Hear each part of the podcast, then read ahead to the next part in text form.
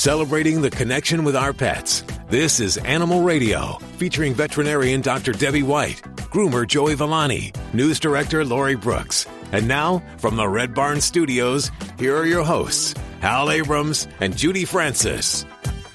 And welcome. We'd love to hear from you. If you have questions for Dr. Debbie or for Joey Villani, uh, you can call from the free Animal Radio app for iPhone and Android and Blackberry. So lots of ways to get your questions answered and your answers questioned. Something like that. I don't know. The, word, the words are all there. You put them in the right order. Coming up on today's show, Jeremy Cohen, attorney Jeremy Cohen, the dog lawyer, will be back with us. This is a guy who he was uh, in insurance fraud. Now, he wasn't committing insurance fraud. He was trying to Prosecute. prosecute. Yeah, trying to prosecute people for insurance fraud, and he was probably making a lot of money doing that. But he said, you know, it's it's unfulfilling. He gave it up, and he became a dog attorney, and he represents dogs only. He may represent other animals, but he works for a firm called Boston Dog Lawyers. So I assume that it's mostly dogs. And some of the cases that he's involved with, well, think about this: custody custody battles over the dog because 20 years ago, you know, no one really fought over who gets to keep the dog or the cat, but it's it's a fairly common thing just now as it is the car or the TV. Who gets to I, keep I the beg to differ, Hal, Yeah, because? I dated a guy like 17 years ago Yeah. who who did who went to court with his ex-wife over custody of their was it two or three dogs? Yeah. But yeah, that was the first I had heard of it. That's pretty rare back then. How did that pan out? uh, they had shared custody, Okay, just like children, shared like half custody. and half. Yeah. Unlike children, these animals are property in the eyes of the law, unfortunately. It's like fighting over the toaster, pretty much. So there's a lawyer that'll help you with that. I've been on the veterinary side of clients that have had um, custody issues with their dogs, and um, you know had visitation, and you know they one would get the dog for one month, the other would get it for another, and you know it's incredible some of the health issues that can come up with changes in routines. Oh, really? And, um, yeah, and especially for elderly pets, it can be very difficult for them to reacclimate when we move them from one environment to another. So that was really one big thing in their in their legal proceedings was you know the, the split custody was actually becoming a, a problem for the pet. Wow.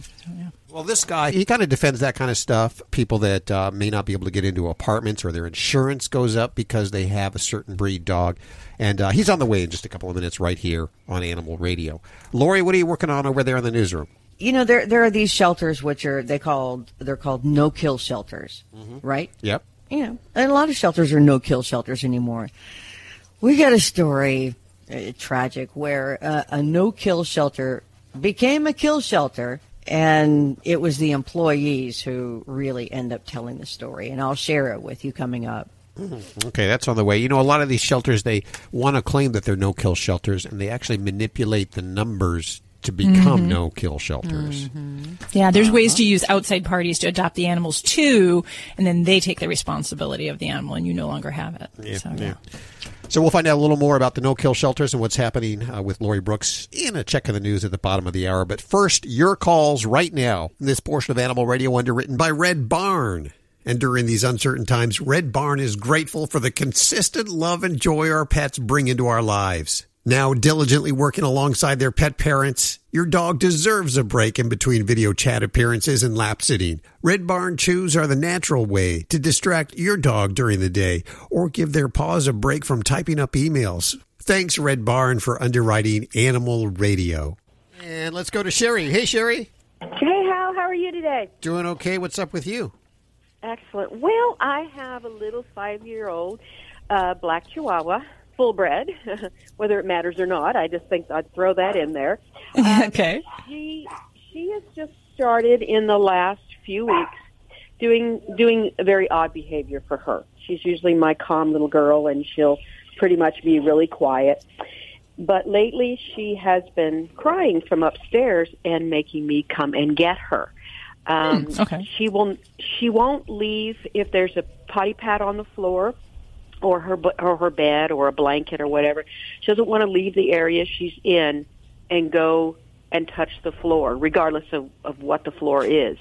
It's it's almost as if she's lost her depth perception. She's afraid to go in and out of a door now. Like she she's so trepidatious about just stepping outside because she just doesn't have that reassurance, I guess, that there's something there. And I'm just wondering if you know this is something that I can fix, or if this is something that's going to get worse, or Hmm.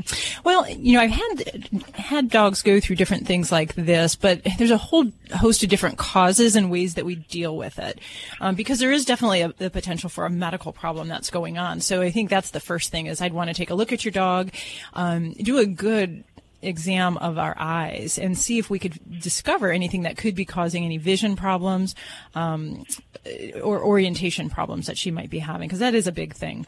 Um, the other thing um, can be, you know, if there was something that had happened that it was either painful or scary that happened um, in a certain situation, and and this can happen a lot with dogs that say, you know, slip or lose their footing on a certain type of uh, substrate, and then they are therefore uneasy about going in that area again. Um, So, so that is, um, you know, that that takes a little bit of kind of sleuth work and figuring it out. Now, if you're saying it's happening on pretty much anywhere, if she's leaving her little comfort zone, um, that's a little bit harder to investigate, you know, especially over the phone here. Um, but she she will she'll climb down. I have a little set of stairs. It's by the couch, and she will climb down the stairs. And then as soon as she goes to reach the bottom, she'll just turn around and climb right back up. And then she cries because she wants to go outside and go potty. So then I pick her up and I hmm. put her in front of the door to go potty, but she won't go out. I then have to pick her up and put her out. And then Okay. she'll go out and do her thing and then she comes back and she'll go halfway in the door and and then I'm I stay out of her way so I'm not, you know, in her way mm-hmm. of any and she'll go halfway out the door and then she comes halfway ba- back in. This morning she was laying on her blanket and my husband put a, a little piece of carrot in front of her but far enough so she'd have to get off the blanket so she got mm-hmm. all the way off the blanket but left one foot on the blanket and just Okay. stretched as far as she could okay, well, that's a just- success. We can build on that. yeah it's very odd So- just it's just so odd for her Yeah. So, you know, I'm going to ask you to, you know, get a good vet exam because I do want to make sure her eyes are checked out as well as, you know, orthopedically, just make sure there's nothing that's, that's hurting her there. So, you know, if this is just some particular phobia, um, fear that she's developed, then what you guys have started to do is, is really the right way, not forcing her because we can't force a pet through a fear, but trying to find small successes along the way. Um, I've had dogs where they have problems going through thresholds like doors. Um, and that can be something very challenging. I had a dog that wouldn't go outside um, to go to the bathroom, was terrified to go through the doorway. So we did have to work through a lot of kind of desensitizing to that. Um, so with um, really high value treats, um, things like cheese, hot dogs, you know, little bits of something super tasty, and um, just kind of practicing it over and over, just going you know short distances. And it may mean that we kind of help her make some of that. So you might carry her part of the way, and then just kind of ask her to take maybe one step in an uncomfortable zone, and then reward her when she does that small little bit. Um, okay and, and there are some dogs that this could also be triggered from being kind of fearful in general. So doing confidence building exercises can be helpful. Um, and that sounds always kind of goofy when I say that to people. Build the confidence of your dog. um, but basically, it just means that, you know, we can be so afraid of leaving what we know that almost like an agoraphobic person doesn't want to leave their house. So dogs can kind of have that same thing where they, they know what they know and they don't always want to go out and venture into the unknown. So for that, confidence building exercises are really anything that your dog learns as a skill and that they practice repeatedly after. So that might be something like obedience tricks, um, you know, doing things like heeling on a leash, sitting down, stay, giving paw, rolling over. Um, other dogs, um, you know, get into things like agility um, or fly ball as activities, and those have the benefit of burning energy and kind of anxiety as well as giving them a skill that they learn. And that is how dogs build confidence. So um, you might work on things That's like that at home. Yeah. And not that that's going to fix everything, but when a dog is more confident um, and Mm-hmm. less less fearful, then they're going to be these kind of things are, are less of an issue for them. So yeah, so i shouldn't on some of coddle her like a five month old and wrap her in a blanket all day Oh no, no. You know, I'm a I'm a tough doggy mama. So, but I, I can tell you, I had a my one dog was fearful of stepping out over black tile in my floor. I had you know white tile and like a border of black shiny tile, and it looked like the great abyss to him. So he Right. would come up to it and go, "Oh my god!" and backpedal, and he freaked out so bad. So what I did is exactly what I told you to do: is I took little mm-hmm. treats kind of just threw it in there. He would at first just le- reach his head out, grab the treat, never touch his foot on the area. And then we gradually built up to it over and over and repeating it. And he's gotten over that. And now I think he looks at it and he just goes, whatever. Get careless about that black tile. So make sure you do Yeah, see the first vet, thing I'm doing- yeah, I'm going to the vet- vet first. That's where I'm going to go first. So thank you Great, so thanks much. so much. Give that Chihuahua a big old hug from all of us here at Animal Radio. What are you working on over there in the newsroom? Um, there is uh, another major city, but it's not in California. It has become another one of those big cities that will be outlawing an elective animal procedure surgery. Huh. You're listening to Animal Radio. Call the Dream Team now with the free Animal Radio app for iPhone and Android. I didn't know dogs could drive. It's the Wayne, West Virginia Walmart. An employee's on a break when a car starts inching towards her. Instead of screaming and running the other way like I would have, She assumed the driver maybe was messing with her. until she saw a dog behind the wheel. What do you think, thoughtful, innocent bystander? Dogs can be your best friends. And in this situation, they can be your enemy, too. The car crashed into the front of the Walmart. Another dog in the passenger seat pushed the car window down to say hi. The owner left her car running. So her dogs could stay cool while she was shopping. The dog knocked the car out of park. Innocent bystander, what's the first thing you'd think if a car was coming at you being driven by a dog? I would laugh for sure, and then I'd be like, oh, wow, dogs can drive. Am I the only one who would run away? This is Animal Radio. Hey, don't forget you can get your fix of Animal Radio anytime you want with the Animal Radio app for iPhone and Android. Download it now. It's made possible by Fear Free Pets, taking the pet out of petrified. Visit them at fearfreehappyhomes.com. Hi, this is Joyce DeWitt on Animal Radio. Please spay and neuter your animals. Thank you. You love your dog. Is something bothering him or her and you can't figure out what it is? Maybe they seem slow or lethargic, and maybe they just don't have energy. Wouldn't you like your dog to be living their very best life?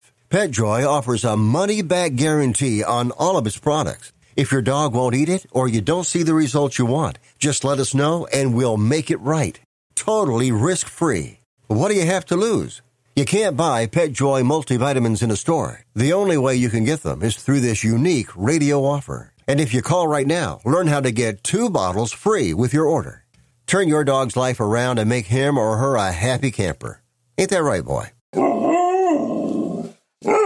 He said call PetJoy right now. 800 451 1359. 800 451 1359. 800 451 1359. That's 800 451 1359.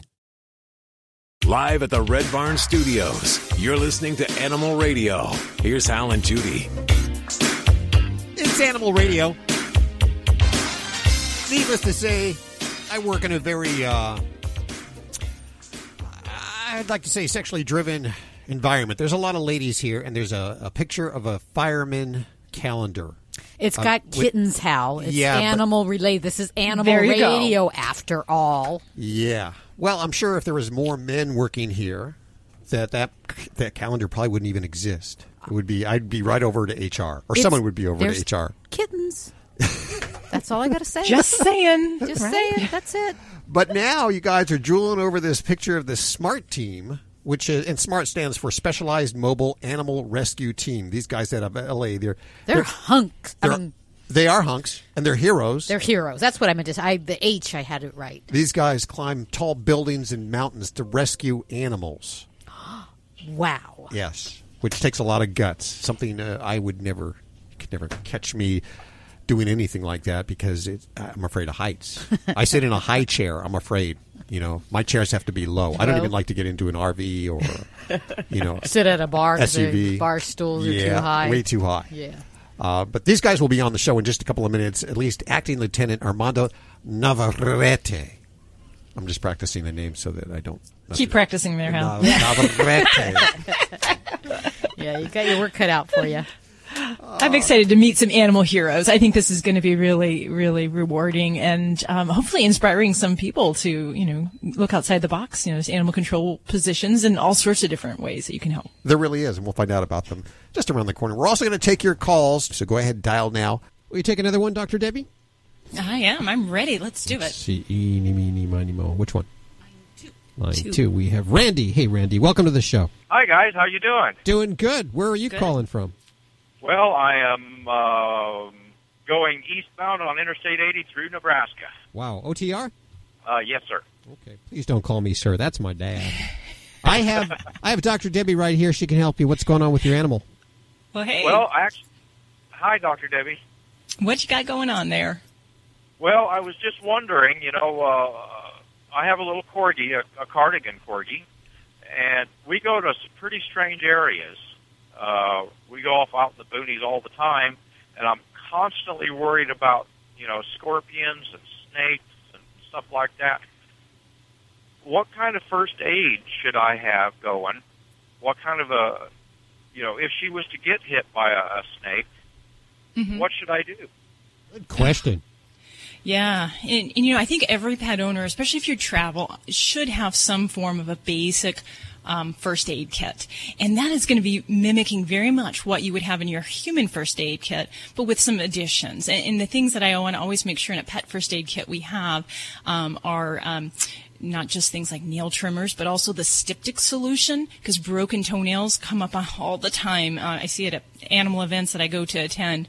Um, tweezers to pull things out. When we're talking about things like rattlesnakes, the, the truly the best thing, the best first aid tip with a rattlesnake bite is your car keys. That is the best thing that you can provide for your pet is to get them in the vehicle and get them to a veterinarian right away. There is nothing, absolutely nothing that you can do in the field that's going to increase their survival better than seeing a veterinarian as fast as you can. That being said, all those kind of things out there that people tell you to do for rattlesnake bites, you know, we don't want to do most of those things. um, so yeah, all those things that you hear about cutting it, sucking the venom out, um, you know, putting a tourniquet on it, putting ice on it, all of those are completely wrong. Um, they will actually increase the rate of the venom um, affecting the animal. So what you want to do is keep the pet calm. You want to keep the bite area, whatever part of the body's been bitten, keep it below the heart level. That slows the rate that the venom reaches uh, the rest of the pet.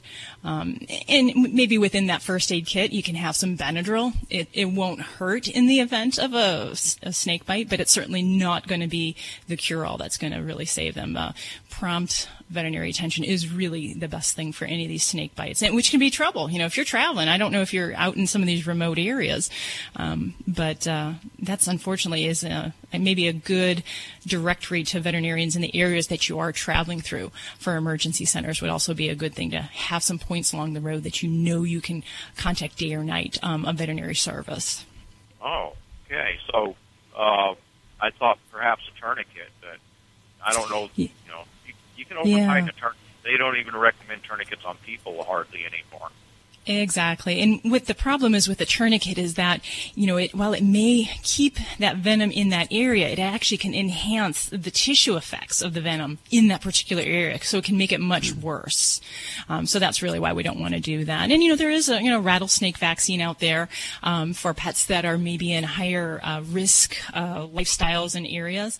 It's, you know, it's still out there a little bit in the veterinary community whether or not it truly helps, um, the survival after a snake bite, um, because we do occasionally see pets that have had the rattlesnake vaccine that still don't always make it from a rattlesnake bite. So um, it- it's definitely not a hundred percent. Um, but that might be even one thing to consider if uh, you know if your doggy is in those kind of high risk areas and you want to do what you can to try to try to help them out.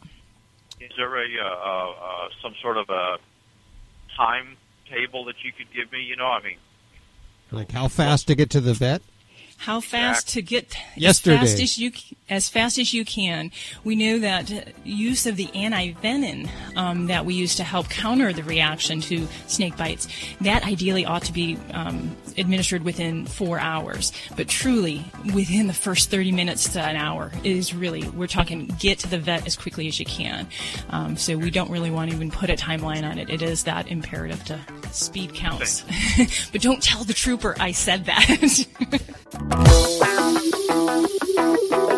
You're listening to Animal Radio. Call the Dream Team now with the free Animal Radio app for iPhone and Android. Hi, this is Iron Chef Cat Cora on Animal Radio. Please adopt a pet.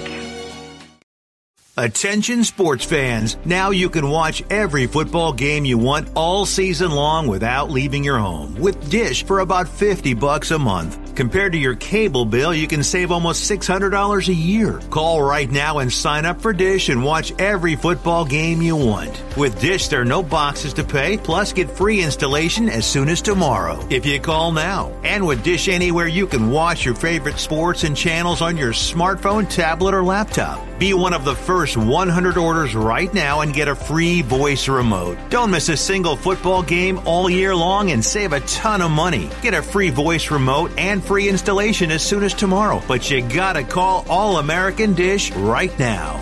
800 380 4452. 800 380 4452. 800 380 4452. That's 800 380 4452.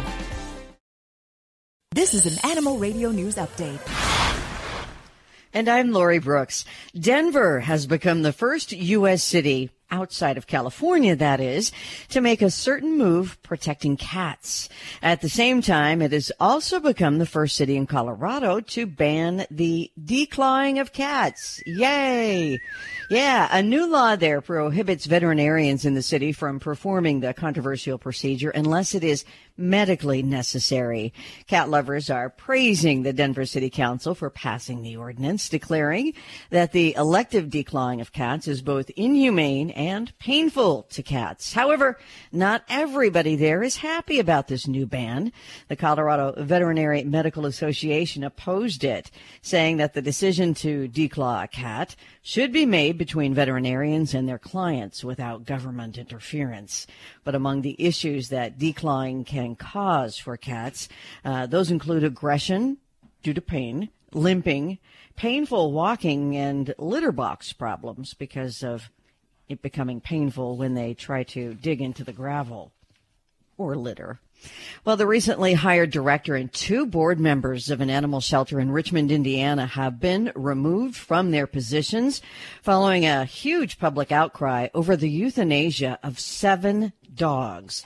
Several petitions had been created calling for director Jamie Glandon to be fired, as well as the resignation of some, if not all, of the board members. But particularly those members who sat on the so-called euthanasia committee, which had actually voted to have the dogs put down. Now, this all started coming to light when workers at this supposed no-kill shelter so they noticed last month that some of the dogs at the shelter were missing several of them. The director had told them the dogs were pulled by a rescue that would adopt them out to families. But it was kind of suspicious because the director refused to say where that rescue was located. Well, later she did admit that the dogs were euthanized because she said they were aggressive and known to be bite risks. The biggest problem in this situation, well, it pretty much all started with the lying and the lack of integrity because most uh, no-kill shelters, they do have policies that allow them to euthanize cats and dogs that are extremely ill or are considered dangerous to the public. But the workers say they were misled about the dog's fate and that when they found out that those dogs had been killed, they were told to lie to the public. Ross and Rachel. I know you come up with the Friends theme song in your head thinking about the old TV show, but we're not talking about them. This Ross and Rachel is a mother and son pair of cats who have gained a lot of fame and are up for adoption now in the UK. Ross is only five years old, but he has no ears. And both Ross and his mother, Rachel, both are blind, but they are inseparable and now looking for a home together. They were feral cats when they were finally trapped. Ross's ears then had to be amputated because he had so many wounds and they were just too infected. Getting bonded animals adopted out together is always tough, but their rescuers say they are determined to make this happen. I'm Lori Brooks. Get more breaking animal news anytime at animalradio.com. This has been an Animal Radio News Update. Get more at animalradio.com. You're listening to Animal Radio. Find us at animalradio.com. Log on, learn more. This portion of Animal Radio is underwritten by Fear Free. Fear Free takes the pet out of petrified and puts the treat into treatment. To learn more and find a certified fear free veterinary professional near you, visit fearfreepets.com. It's Animal Radio, celebrating the connection with our pets. We'll head back to the phones in just a couple of seconds. The toll free number is 1 866 405 8405. Let's visit with our good friend and certified behaviorist and trainer, Mikkel Becker, is joining us. Hi, Mikkel. How are you doing? Hello. Thank you so much for having me. I'm doing just really great. It's a nice sunny day in Seattle, and Oh, is that where you are today? Okay. Oh, I am. You're always it's, traveling. It's beautiful. I I know. I I it's been nice this last month. I've actually been home and I've been able to enjoy it. I've been riding my horse and just being able to do all those nice things that I don't get to do as much when I'm traveling. Yeah, well, you're out promoting the very important message of fear free. And a little over a year ago, we first started talking about fear free certified veterinarians. And then uh, we moved it into the homes with fear free happy homes. And now there's a brand new course for trainers. Is this for dog trainers in particular? So it's for all animal trainers. It's directed for a lot of the training is directed primarily towards dogs and cats, but the training really encompasses all species. And we have a variety of species that are featured in the course. And it's for trainers that have gone through certain educational courses or have certain level of certification that can take the course. And we do that so so that way for the veterinary professionals who partner with the, the fear-free animal trainer or for pet parents that they can find a trainer who really has those credentials and and can really separate them from maybe those who who don't have the same level of knowledge or the same type of commitment to protecting the pet's emotional well-being. So that's one of the main reasons that we really wanted to find trainers that we could train and fear free, but who were also already at the level that we really wanted and we knew that pet owners could trust. So, what sort of pet owners should seek out professional training? Really, all pet owners. I, I training is very beneficial both preventively and also if you're dealing with an issue. And preventively, when we look at fear free, it's much, much better if you can teach your dog, your cat, your pig, or your bird, whatever it is that you have, to enjoy veterinary care and home husbandry care. So, such as giving medication or just doing normal grooming and making that positive from the start. So, both preventively and also if you're dealing with issues and you already have fear, anxiety, and stress, it's the time is now, whether it's something that you do just early on or you're already tackling something. And as you mentioned, it's for all species. For even your flamingo, your pet flamingo could be Yes. fear free if you want.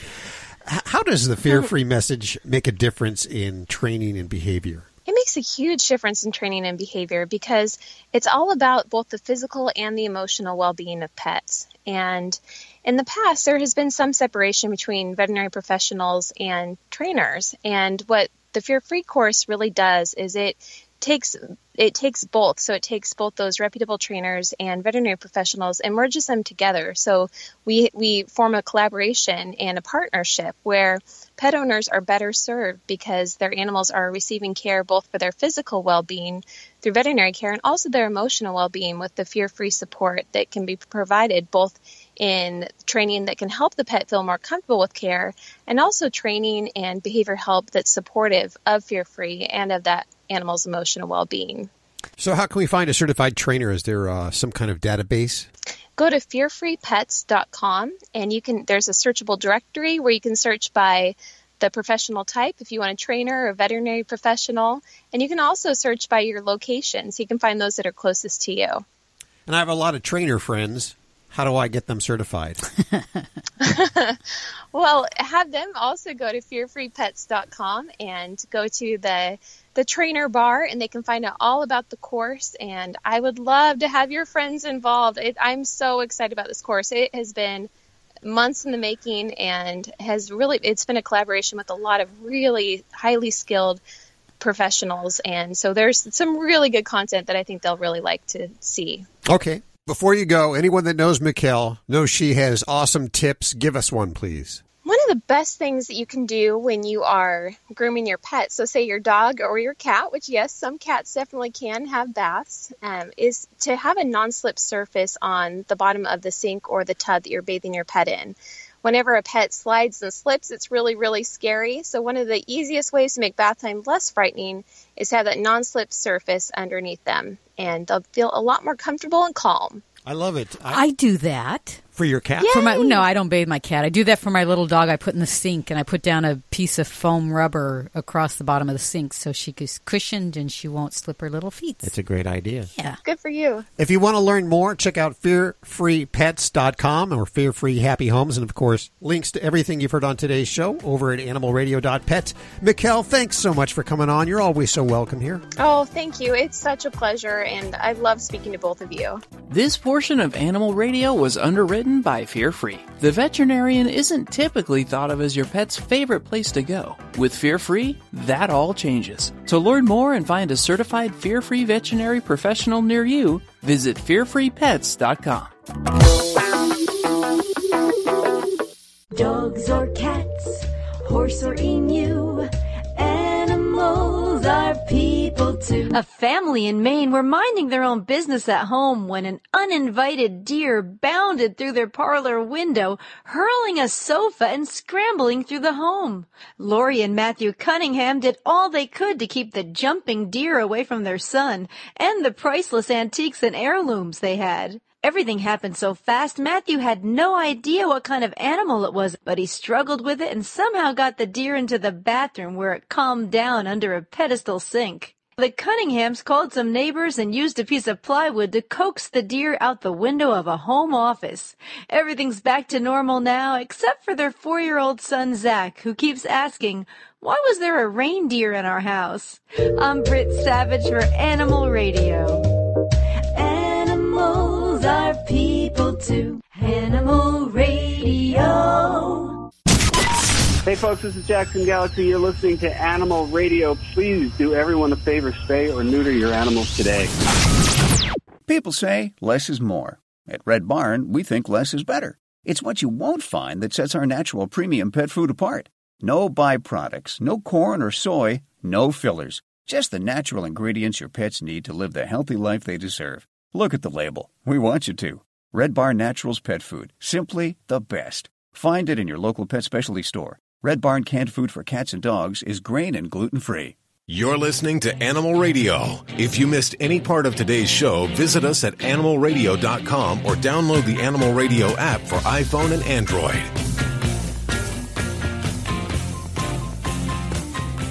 It's Animal Radio, celebrating the connection with our pets. We'll head back to the phones in just a couple of seconds to take care of your business. A couple of weeks ago, I believe, Lori, you reported on the SMART team. Is Oh, that- those guys in Los Angeles, Yeah. they're, like the rock climbers that climb anything and everything to save animals. Judy, you, you've managed to get acting lieutenant Armando. Now, how do you pronounce your last name, Armando? Uh, it's Navarrete. Nav- N-A- Navarrete. Navarrete. Navarrete. Navarrete. I like that. you are uh, you're a climber by by trade or Well- just by hobby. When did you start it was climbing? actually it was actually by hobby. We started rock climbing just because it was a fun outdoor activity. And when I started in this job back in 1997, I thought we were going to be rescuing animals, and we found that there was no training for it. So we just thought, well, if we can climb rocks, uh, how hard would it be to climb buildings or trees? Of course, we didn't have the right training or ropes, so it was kind of trial and error. But luckily, I'm still here uh, to talk about those trial and errors. But we've advanced a lot since we've started back in 2009. okay, so there's seven of you. No, actually, we've grown. Right now, there's 11, and we're going to be taking on three, possibly four new team members, uh, hopefully by the end of this month, that, that all work for uh, LA Animal Services. Give us an overview. What do you guys do? And you go around rescuing the animals from high places, or what? We rescue any type of animal, domestic or wildlife, owned or not owned, uh, vicious or not vicious, cute or ugly, it doesn't matter. Any animal that's in distress, which means if it's stuck somewhere where the regular animal control officers can't get to them, or even in some cases where fire personnel has said, you know what, it's an animal, we don't deal with that, so we're going to pass it on to you. Anything that needs rescuing, any four legged, three legged, furry, not furry, slimy type of critter, we go after, and we've successfully rescued all the ones we've gone after. Now, Is this a paid position or you volunteers? Luckily, I get paid for this. I work for Los Angeles Animal Services. I'm an animal control officer too. And believe me, we're lucky enough to get paid for this. But even if I didn't have get paid, I would still do it because it's just something that has to get done. Yeah, that's cool. And what is like the craziest situation that you've rescued an animal from? It's funny you ask that because everybody seems to ask that, and I always have an answer for it because every rescue we do seems to top the last one we just did. So, where I would tell you that, oh, you know what, last week or last month it was crazy because we had to rescue two cows. They were trapped in an overturned trailer on the freeway. It gets topped by we had to rescue a pet chameleon that was five stories up on a building, had been there for four days. So we had to oh send people to rappel over to get a little pet chameleon that was very cooperative, thank goodness. So it, we always have the what's your craziest rescue story? We always have one that tops the next one. Oh, jeez! Wow. the, the pet chameleon thing. I mean, I love every I, every animal. I love. They're like family. But I gotta I gotta think that there's tax dollars that are probably paying everybody's salary to go rescue that chameleon. Is that correct? They are, but I'll tell you what we found out, and this is what fire departments love about us, is that if it was a cat in a tree, a pet chameleon, a dog over a cliff, or a horse, most people nowadays with social media especially are going to go out there and try to do it themselves which now puts those people in danger. Then the fire department has to go out to rescue those people. Now the fire uh-huh. department doesn't go out with just two or three people. They go out with at least 20 to 30 depending on the size of the animal and the location. So we're actually saving the city money by having a small unit. And believe me i wish i could take all 11 of us to a rescue but reality is people have their lives and they have other jobs so we le- we're lucky if we get three or four of our top-notch rescuers to re- to respond to these rescues. And believe me, it's not like we make a lot of money doing this either. So we do what we can, and it is taxpayer money, but it's also a great service that we provide the citizens of Los Angeles, along with the uh, big pet community we have here. A uh, little elf has just walked into the studio and handed me this wish list. You have a wish list? Yes, we do have a pretty extensive wish list, but let me tell you, okay. everything on that list is important because we do have a budget, but being a government agency, budgets can fluctuate from zero to a couple hundred dollars to a few thousand, but it's always one of those things that can get cut immediately because the funds need to go somewhere else. So uh, we need to have this kind of a wish list out because the equipment we have has a lifespan. If it gets used a certain amount of times, we have to either discard it or replace it. So the wish list is something that we really hope that people will say, "Well, I'll, buy you one of those because just one of those items means a lot to us to our team." What's the website if people want to learn more? laanimalservices.com slash smart. That'll get you right to our webpage, tells you more about us, and it also lets you donate not only to us, but also to our department. Wait, I just have one question before yes, you go. Sure. You, we, I'm sure you always, you mentioned that you always get that. You know, what's the craziest call you've ever had? I'm curious. What's the most dangerous? Well, I always tell people when they join the team that they they have to be ready for Mission Impossible because every rescue we come upon is never textbook. Even though we've done something similar, it's never like, oh, that one's an easy one. We've done it before. So some of the more dangerous ones are the high elevation ones because we're putting people in trees like a tree trimmer, except we're not going to be going after a branch that we're going to cut. We're actually going after an animal that has a fight or flight mentality, so they can either go higher or even attempt, attempt to jump.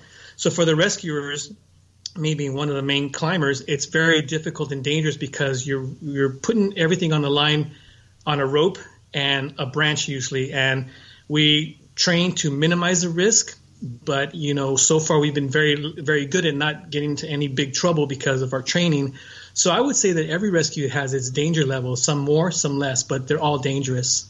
Well, we salute you. We're all saluting you oh, right That's now. awesome. Acting lieutenant. Why, why just acting lieutenant? Why aren't you just Oh. the lieutenant? Yeah, what's that about? Actually, I'm no longer acting. They took that away from me, so I'm just regular Officer Navarrete. I love it. Joining us on Animal Radio. Thank you so much, Armando.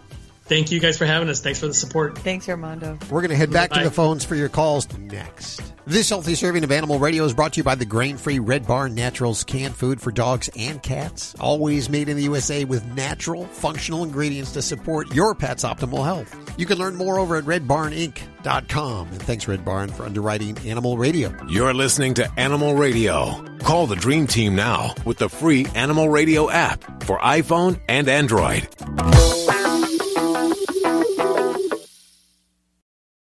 All of us here at Fido Friendly Magazine can't wait to get on the road again with our favorite Fido. We know that it's just not a vacation without our furry companions by our side.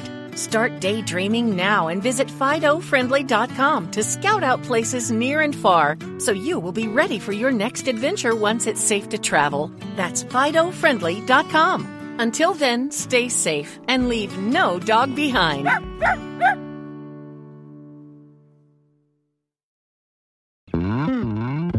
Celebrating the connection with our pets. This is Animal Radio, featuring veterinarian Dr. Debbie White, groomer Joey Villani, news director Lori Brooks. And now, from the Red Barn Studios, here are your hosts, Hal Abrams and Judy Francis. Imagine being with your spouse for years and years and years and years, and you decide to split up, and but you have the dog, and you're, you're like, okay, what do we do with the dog? Who I'm does it- taking the dog. It's my dog. It's my dog. I spend more time with the dog. my dog. Yes. There is a lawyer, an attorney, attorney Jeremy Cohen, that represents only dogs and works for a firm called Boston Dog Lawyers. And this hour, he will be answering questions, the common questions that you have for dog lawyers these days, uh, which would be custody, maybe biting, maybe breed bans, all of these things. We'll find out more in just a couple of minutes with Jeremy Cohen from the Boston Dog Lawyers right here on Animal Radio. Lori, what are you working on in the newsroom? I've got a huge warning from the government about uh, something that you might be treating treating your dog with, as in here you want to treat, you don't want this one, and we'll tell you why. Ladybug just looked right up when you said that just now. Got to spell that word. Roe knows the T word too. Let's uh, take another call for Dr. Debbie. How about that? Dr. Debbie, and we have Henry on the phone. Hi, Henry. Hi, I have a uh, kind of a geriatric old black cat. He's my favorite cat. Getting kind of old there, and I noticed that he has a uh, patch on his rear side that doesn't seem to ever heal, and uh, it gets bigger, and he bites at it all the time. I noticed though that it kind of recovers, never fully, when I give him uh, his flea drops for the month.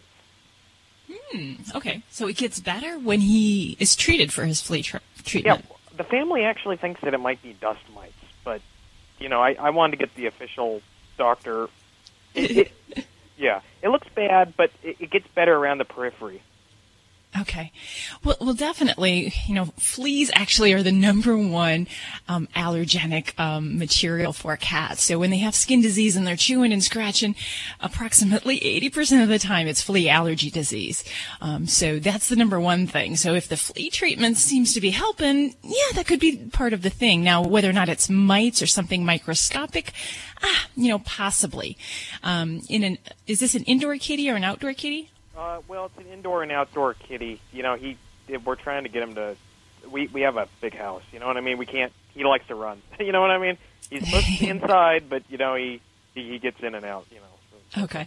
Just because, you know, for an older cat that's indoors, um, mites aren't terribly common unless there's something else going on.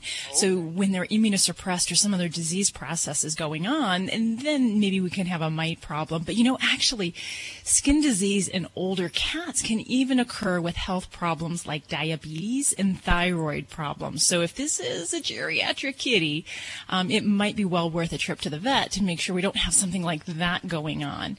Um, and then really focus on some of the, the skin treatments that we might try beyond the flea treatment. And those might include um, certainly uh, types of hypoallergenic diets that we can try using.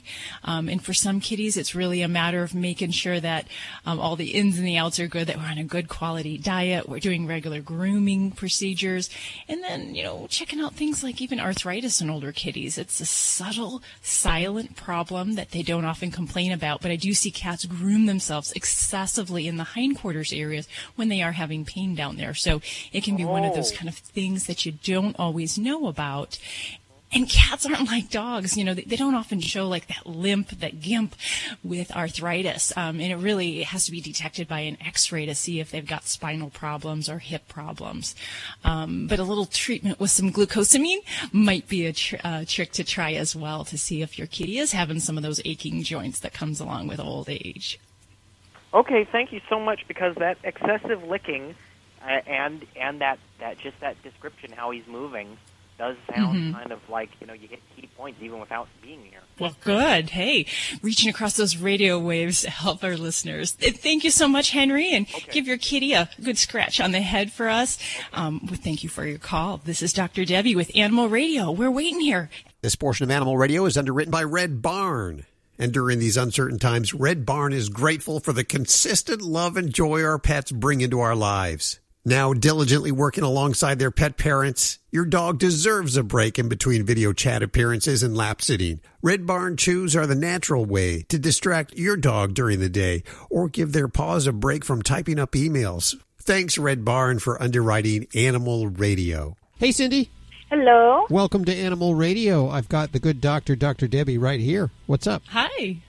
Well, hello, Dr. Debbie. Um, we listen to you every Saturday morning when we're traveling, so we appreciate the good advice. Oh, well, Um, thank you for tuning in. I have a three-year-old golden doodle. Um, we she has been being cared for when we're traveling, when hotels won't take her um, in a kennel. It is a veterinary ken- kennel. We did a Bordetella shot booster. We do them every six months. uh, at the beginning of June, and they said there was a new strain of Bordetella running around. So, because the um, veterinary clinics or the CDC cannot keep up with it, they thought an additional booster would help her.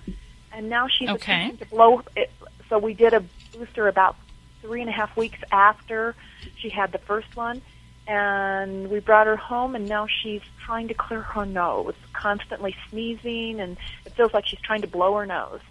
And Okay. She's lethargic. Is she? Okay. And this is, I'm sorry, how long after that vaccination was given? It was about three and a half, four weeks. Alrighty. And, you know, I guess the, the bottom line with Bordetella is that there's, there's different types of vaccination. So there's an intranasal form that's kind of like the flu mist vaccination. So like little kids get that, um, nasally sprayed. Uh, and there's an injection form. And, and I'd have to say we do see some potential, um, clinical signs after an intranasal Bordetella.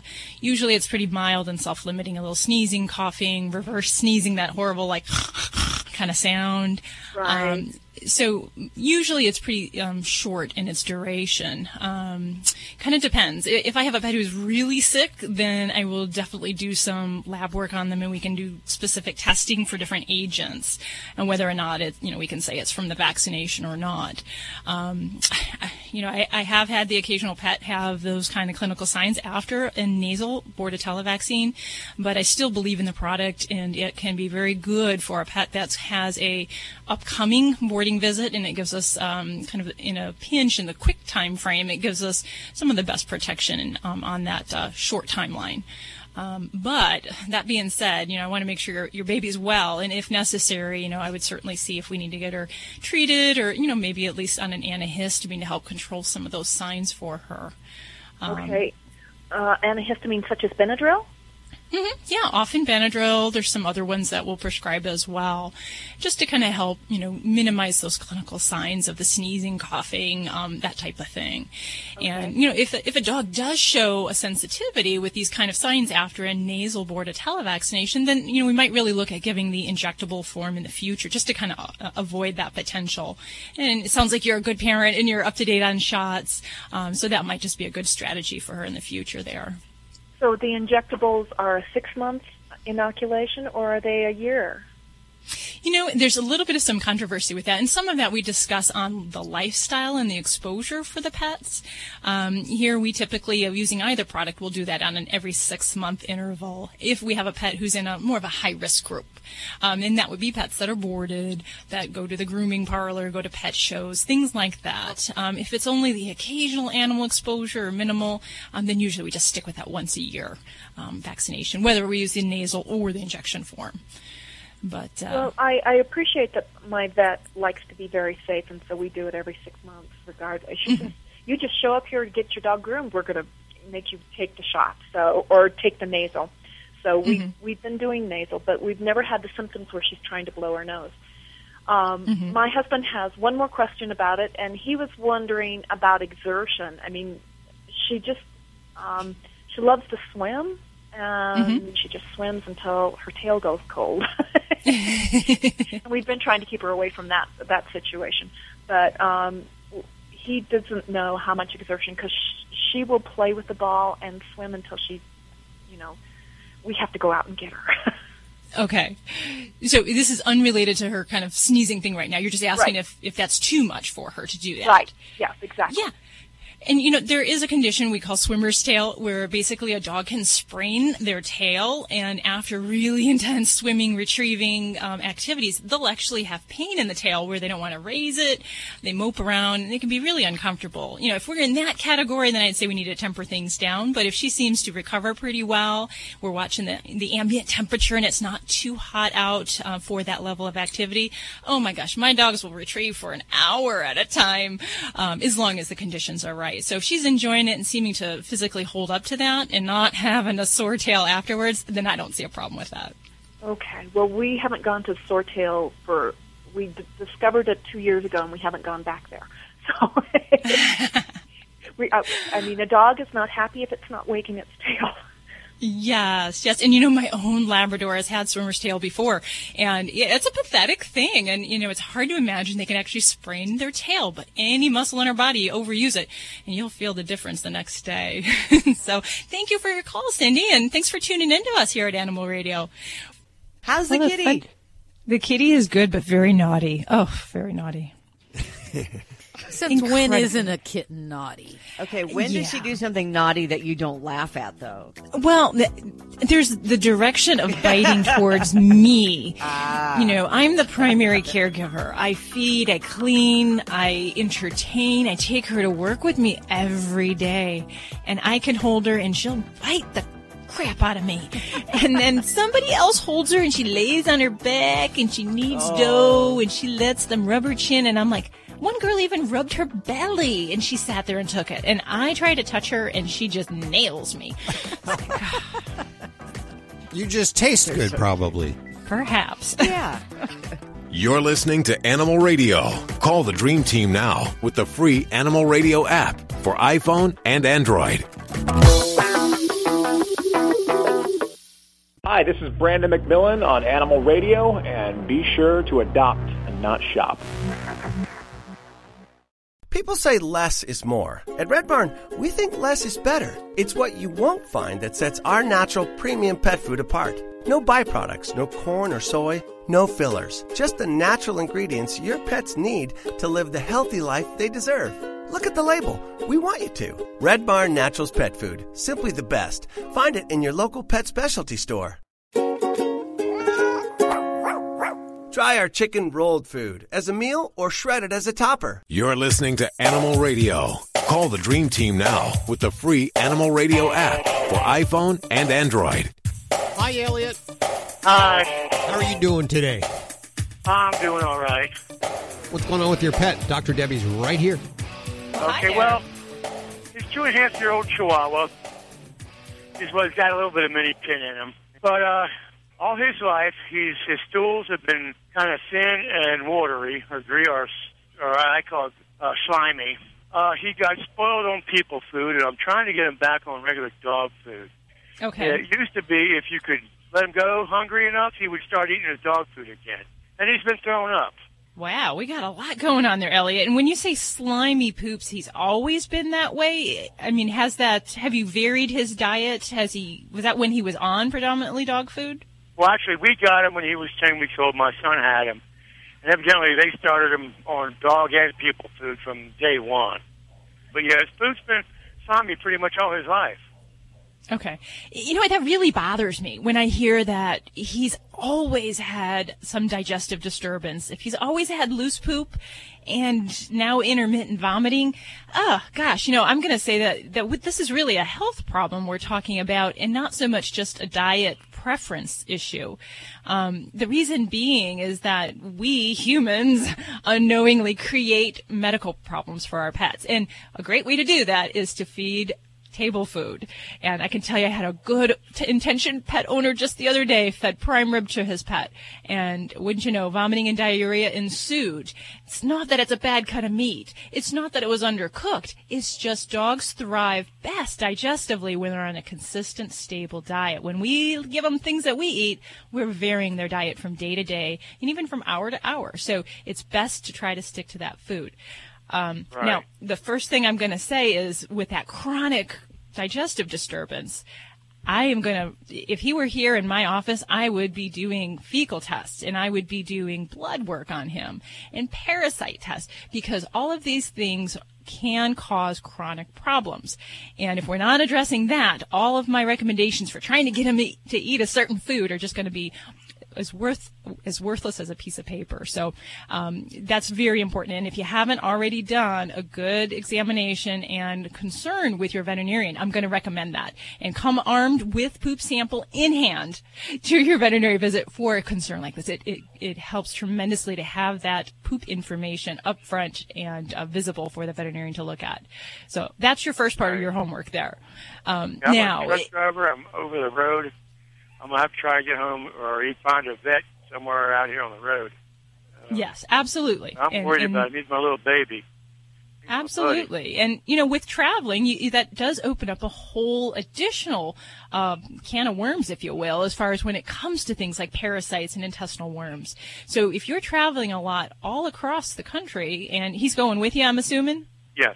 Okay, so you know this this fella more than any other dog, a traveling pet needs to be on regular heartworm preventative and regular deworming for internal parasites. If you're not already on that, that too will kind of give you extra weight that get get him to the veterinarian because we need to be doing that for his health and preventative care.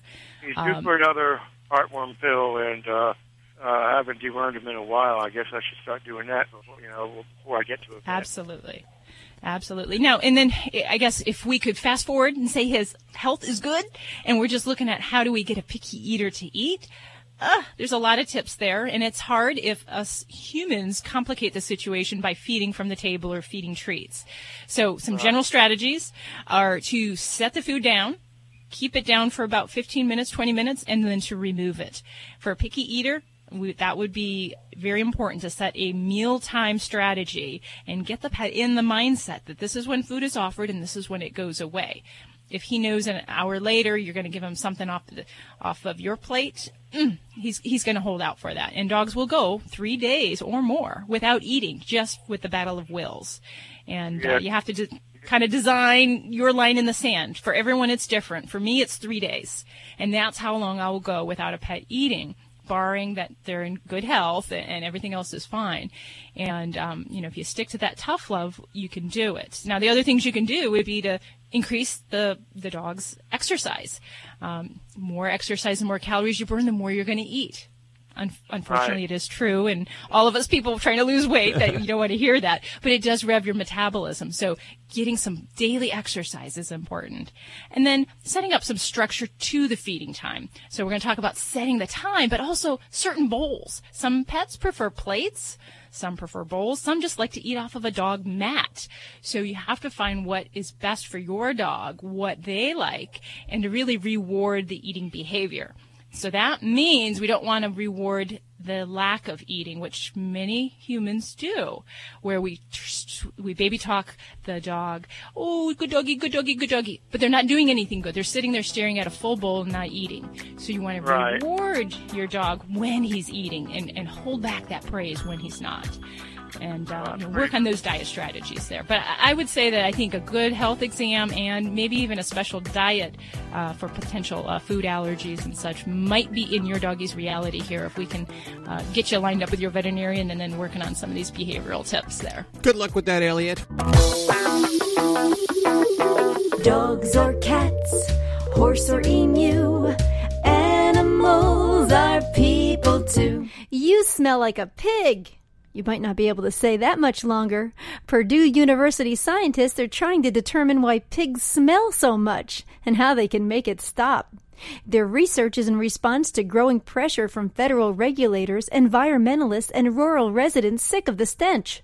Linda and Perry Trader's Indiana backyard is so stinky from a nearby hog farm, they have to stay inside, never using their swimming pool.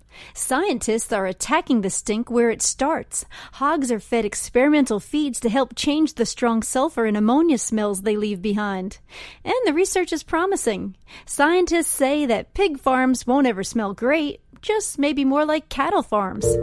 I'm Britt Savage for Animal Radio. Animals are people too. Animal Radio. Okay, yeah, so puppy pads are convenient, but sometimes they're really gross. That's why Ladybug, the Animal Radio Studio stunt dog, uses the Brilliant Pad self cleaning puppy pad. It seals away the waste and replaces the dirty pad for us. Brilliant Pad keeps the Animal Radio Studios smelling fresh. In fact, all we have to do is replace the roll once every few weeks. And let me tell you, that's pretty fast and easy to do. I love it, and Ladybug gives it five paws up. You can learn more about this amazing machine over at brilliantpad.com. I'm Beth Stern on Animal Radio and adopt from your local shelter. This is an Animal Radio News Update. And I'm Lori Brooks. Well, for some reason, most cats seem to love fishy flavors, don't they? But researchers have discovered something that could mean pet food with fish in it might be unhealthy for your cat. You see, previous research shows that over the past three decades, the number of cats diagnosed with hyperthyroidism has dramatically increased and experts wanted to know why. They did, going into this, have two theories. One, that exposure to flame retardants could be responsible, or fish flavored cat food could also be the culprit. They weren't sure. But uh, hyperthyroidism is a hormonal disorder. It can cause weight loss, hyperactivity, aggression, vomiting, and other symptoms in cats. And Right now, no one really knows for sure what causes it. But some studies have suggested that there is a connection between environmental pollutants known as PCBs and PBDEs, which are found in flame retardants. However, the same byproduct, if you didn't know this, it can also occur naturally with fish consumption in cats. So the experts set out to find the cause of all of the increased cases of hyperthyroidism in felines, and based on their results, they concluded that the PCB and PBDE byproducts that were detected at high levels in cats' blood samples, well, that those likely came from fish flavored food. Hmm. But you know, as goes all the time, they say with most studies, this is the same case. The researchers say further research is still needed. But if you want to be on the forefront of something or you're just, you know, not the kind who wants to take a chance, I thought it was something you might want to know. Social media has been great for animals and animal lovers finding homes and things like that, but it also gets a lot of people in trouble, and in this case, deservedly so.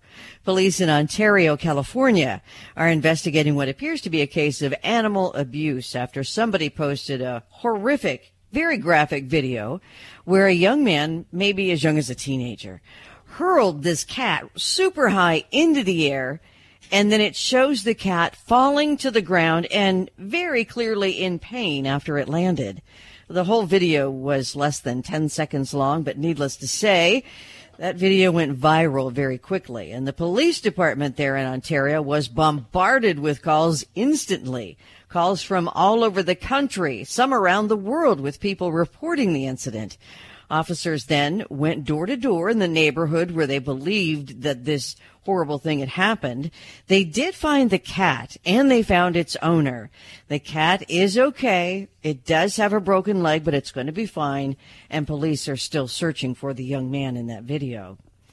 And um, Dr. Debbie, I'm wondering if maybe you've gotten a new job with the FDA. Yeah, I knew you were going to say that. Anti-bone.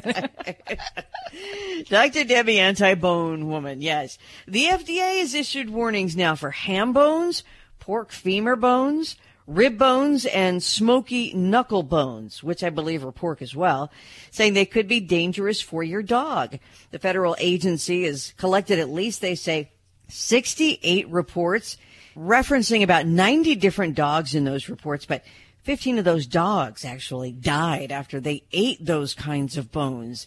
Uh, problems associated with the bones, according to the agency, include choking, cutting, and wounds, vomiting, diarrhea, bleeding, and yes, death in some cases. Though experts are very quick to add, other experts, that chicken bones can cause the same problems. So do your animal parent friends a favor and do not give them prepackaged bones or rawhide treats for them or their pets over the holidays, okay? I'm Lori Brooks. Get more breaking animal news anytime at animalradio.com. This has been an Animal Radio News Update. Get more at animalradio.com. You're listening to Animal Radio. If you missed any part of today's show, visit us at animalradio.com or download the Animal Radio app for iPhone and Android. We're going to visit with Jeremy Cohen. Jeremy, you may remember, I believe he was on in, uh, was it 2016 or so? He came on and uh, we discovered that he's, he's an amazing guy. First of all, he had a great practice working with insurance fraud. And then he decided to kind of put that aside and deal with dogs, and now he represents dogs. Wow. Hey, Jeremy, welcome back. Hi, thank you. Great to be on your show. Always, and you know, I salute you and commend you. Now, what kind of uh, cases do you represent? Well, it grows every day. Uh, with with every phone call, there's a new uh, dog-related issue. Right now, uh, a big one is custody cases where uh, people either were living together and split up, and now they have a debate over who should who should be able to take care of the dog or cat. Uh, we're also handling um, a, a lot of negligence cases, wrongful injury or wrongful death of pets caused by a third party, and those are real difficult to hear about. But uh, we listen and see if we can do something that other people haven't been able to do, which is get animals to be considered, get our pets to be considered more than just property under the law. Yeah, unfortunately, in most states, I think all states, they're considered uh, property. So let's go back to the custody. I have questions about that because sure. 20 years ago, that was not a problem. you didn't have couples breaking up and, and one of them wanted the dog or the cat. How do these end up, and what, what are the factors that determine whether or not somebody gets the dog or cat? Or do you work kind of a visitation so both of them get that? Well, uh, I was in court today working on one where it was very clear from the judge's expression uh, that he wanted us to work out our own joint custody agreement. Some judges will entertain it. Again, like you said, they're just not used to seeing these types of cases.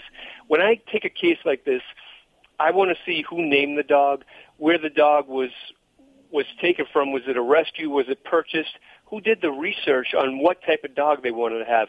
Who brought the dog to the relationship?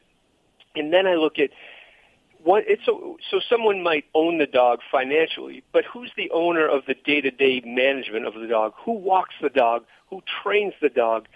Who comes home and changes their schedule to feed the dog?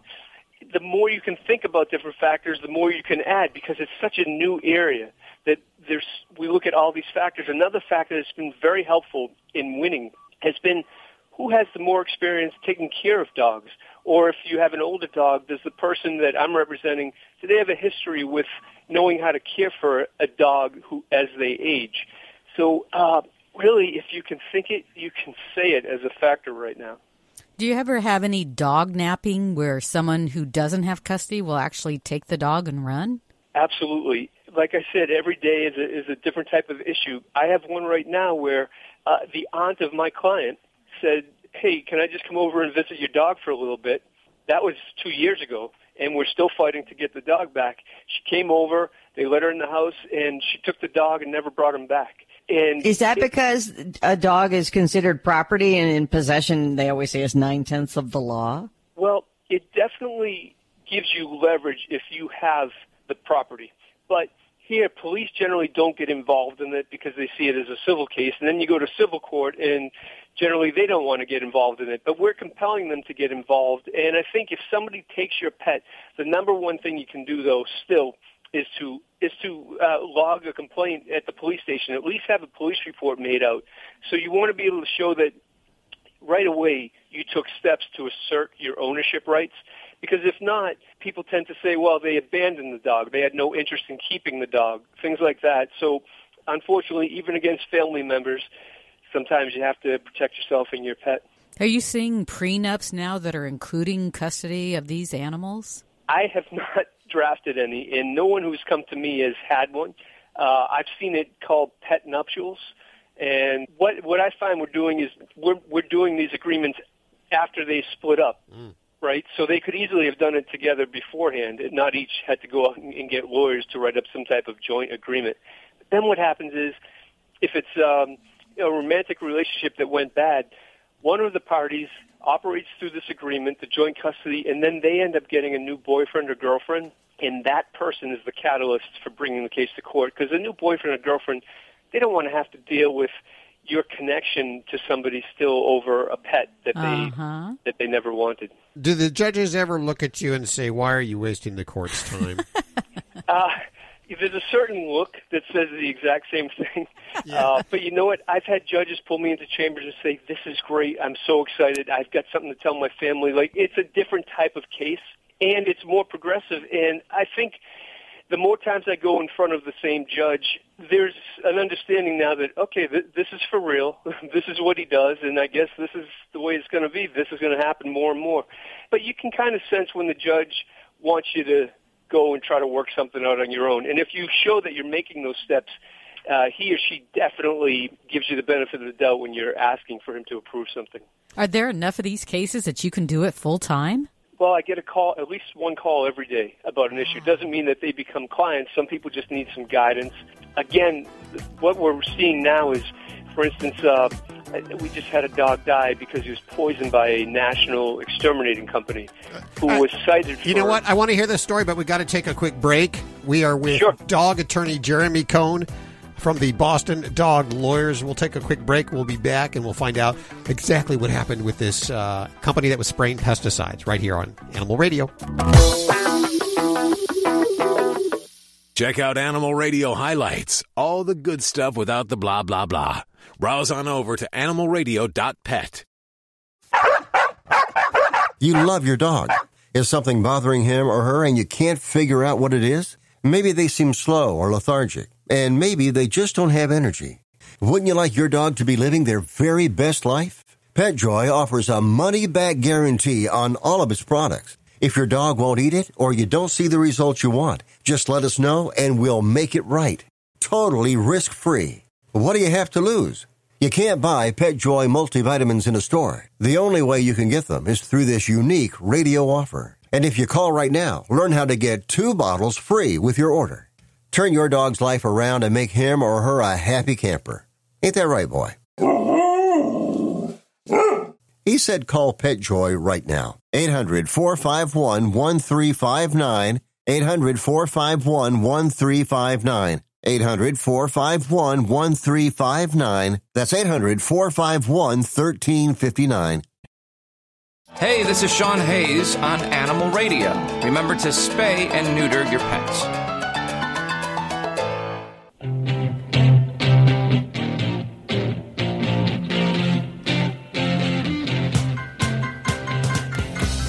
Is Animal Radio. We are with dog attorney Jeremy Cohen. And when I say dog attorney, he's not a dog. He just only represents dogs specifically. Even though my wife would say all guys are dogs. But that's a whole different thing for another time. Jeremy, just before the break, you were telling us uh, about a case. Go ahead and uh, can you start over? Sure. Uh, the case is about Brooklyn. She's a great 11 year old Chihuahua.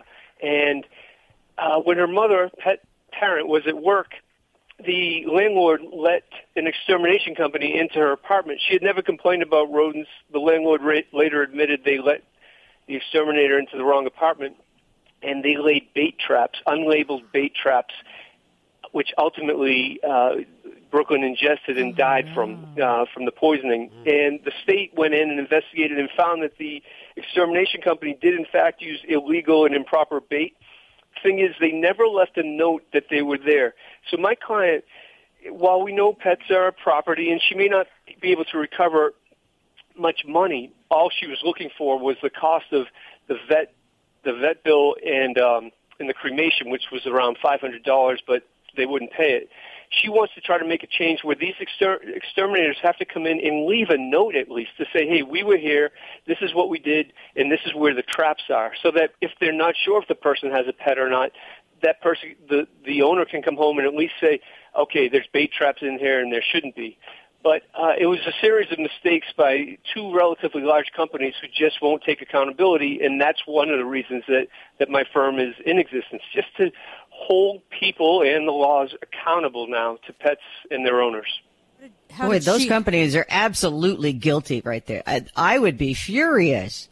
Oh, oh, there's fury, and um, you know, it's made it's made the local media. And one of the problems is if we don't put in punishments that might force these companies to make a big payout, they really don't have to fear doing the wrong thing because it's never going to cost them a lot of money, and we know that the bottom line is what drives these companies. So.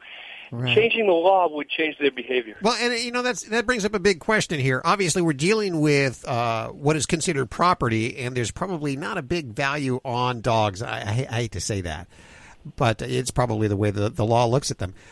Lawyers generally make uh, a little bit of what they recover. How can you stay financially afloat with uh, very low payouts? Well, that's the question that um, that I have other types of dog cases, horse cases, cat cases that will help pay the bills as they come in. And I made the business decision about a year and a half ago to take these cases because, sure, I found out nobody takes them, like you said, because you you only get paid on these if you recover.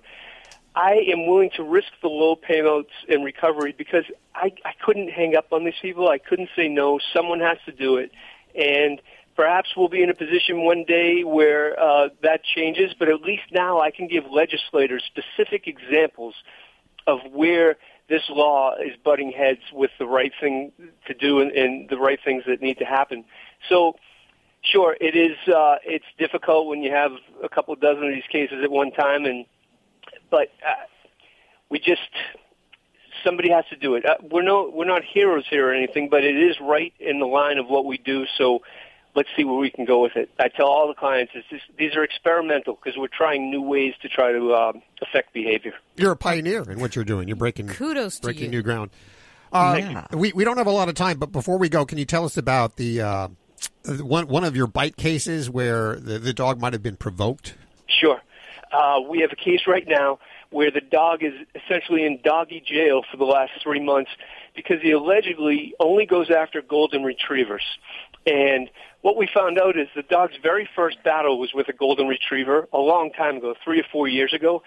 And what we've learned, we assembled a team of um, behaviors, dog's profile, and in this case, uh, someone knowingly knowing that the dog had a propensity to not like golden retrievers, allowed her golden retriever to run across our dog's lawn, Chance's lawn, and uh, Chance reacted. And i- if the decision to to jail him right now is unfair, we've we, we're in the middle of a trial, and uh, that's the type of provocation coming onto someone's property, trespassing, throwing rocks, antagonizing that can can change. Uh, that's important facts that can change the outcome. Where if somebody contributes to the bite, or their animal contributes to the bite, perhaps the biter uh, is not is not liable, is not guilty of a crime, or uh, uh, you know of of a tort. What's the website, Jeremy? It is www.bostondoglawyers.com. We speak to people all over the country, and it'd be great to hear from anybody with any questions. What if somebody came to you with with a cat case? Uh, looking at my board right now, I have three cat cases. We'll take it. If it's a pet, we'll take it. We have a couple of horse cases. Um, I'm trying to keep it just to pets and not overall animal welfare because there's so many lawyers who are taking care of that stuff. So if it's a pet, we'll certainly entertain taking it. We're going to have to talk to you again. There's so much more I want to know. We're just out of time. Jeremy Cohen from Boston Dog Lawyers. We'll put his uh, all his information over at animalradio.pet and links to everything you've heard on today's show over at animalradio.pet. Thanks, Jeremy. Thank you so much. You guys are great. Thank you. Take care. Bye. Well, they're kicking us out of the studio. It's time for us to get on out of here. Remember, if you have a Yorkshire Terrier, a Shih Tzu, a Pug, or a Mini Schnauzer, check out Dr. Debbie's books, How to Be Your Dog's Best Friend. And if you need that fix during the week, you just need an Animal Radio fix. Head on over to animalradio.pet or download the Animal Radio app for iPhone, Android, and Blackberry. We'll see you next week for more Animal Radio right here. Bye-bye. Bye bye. Bye.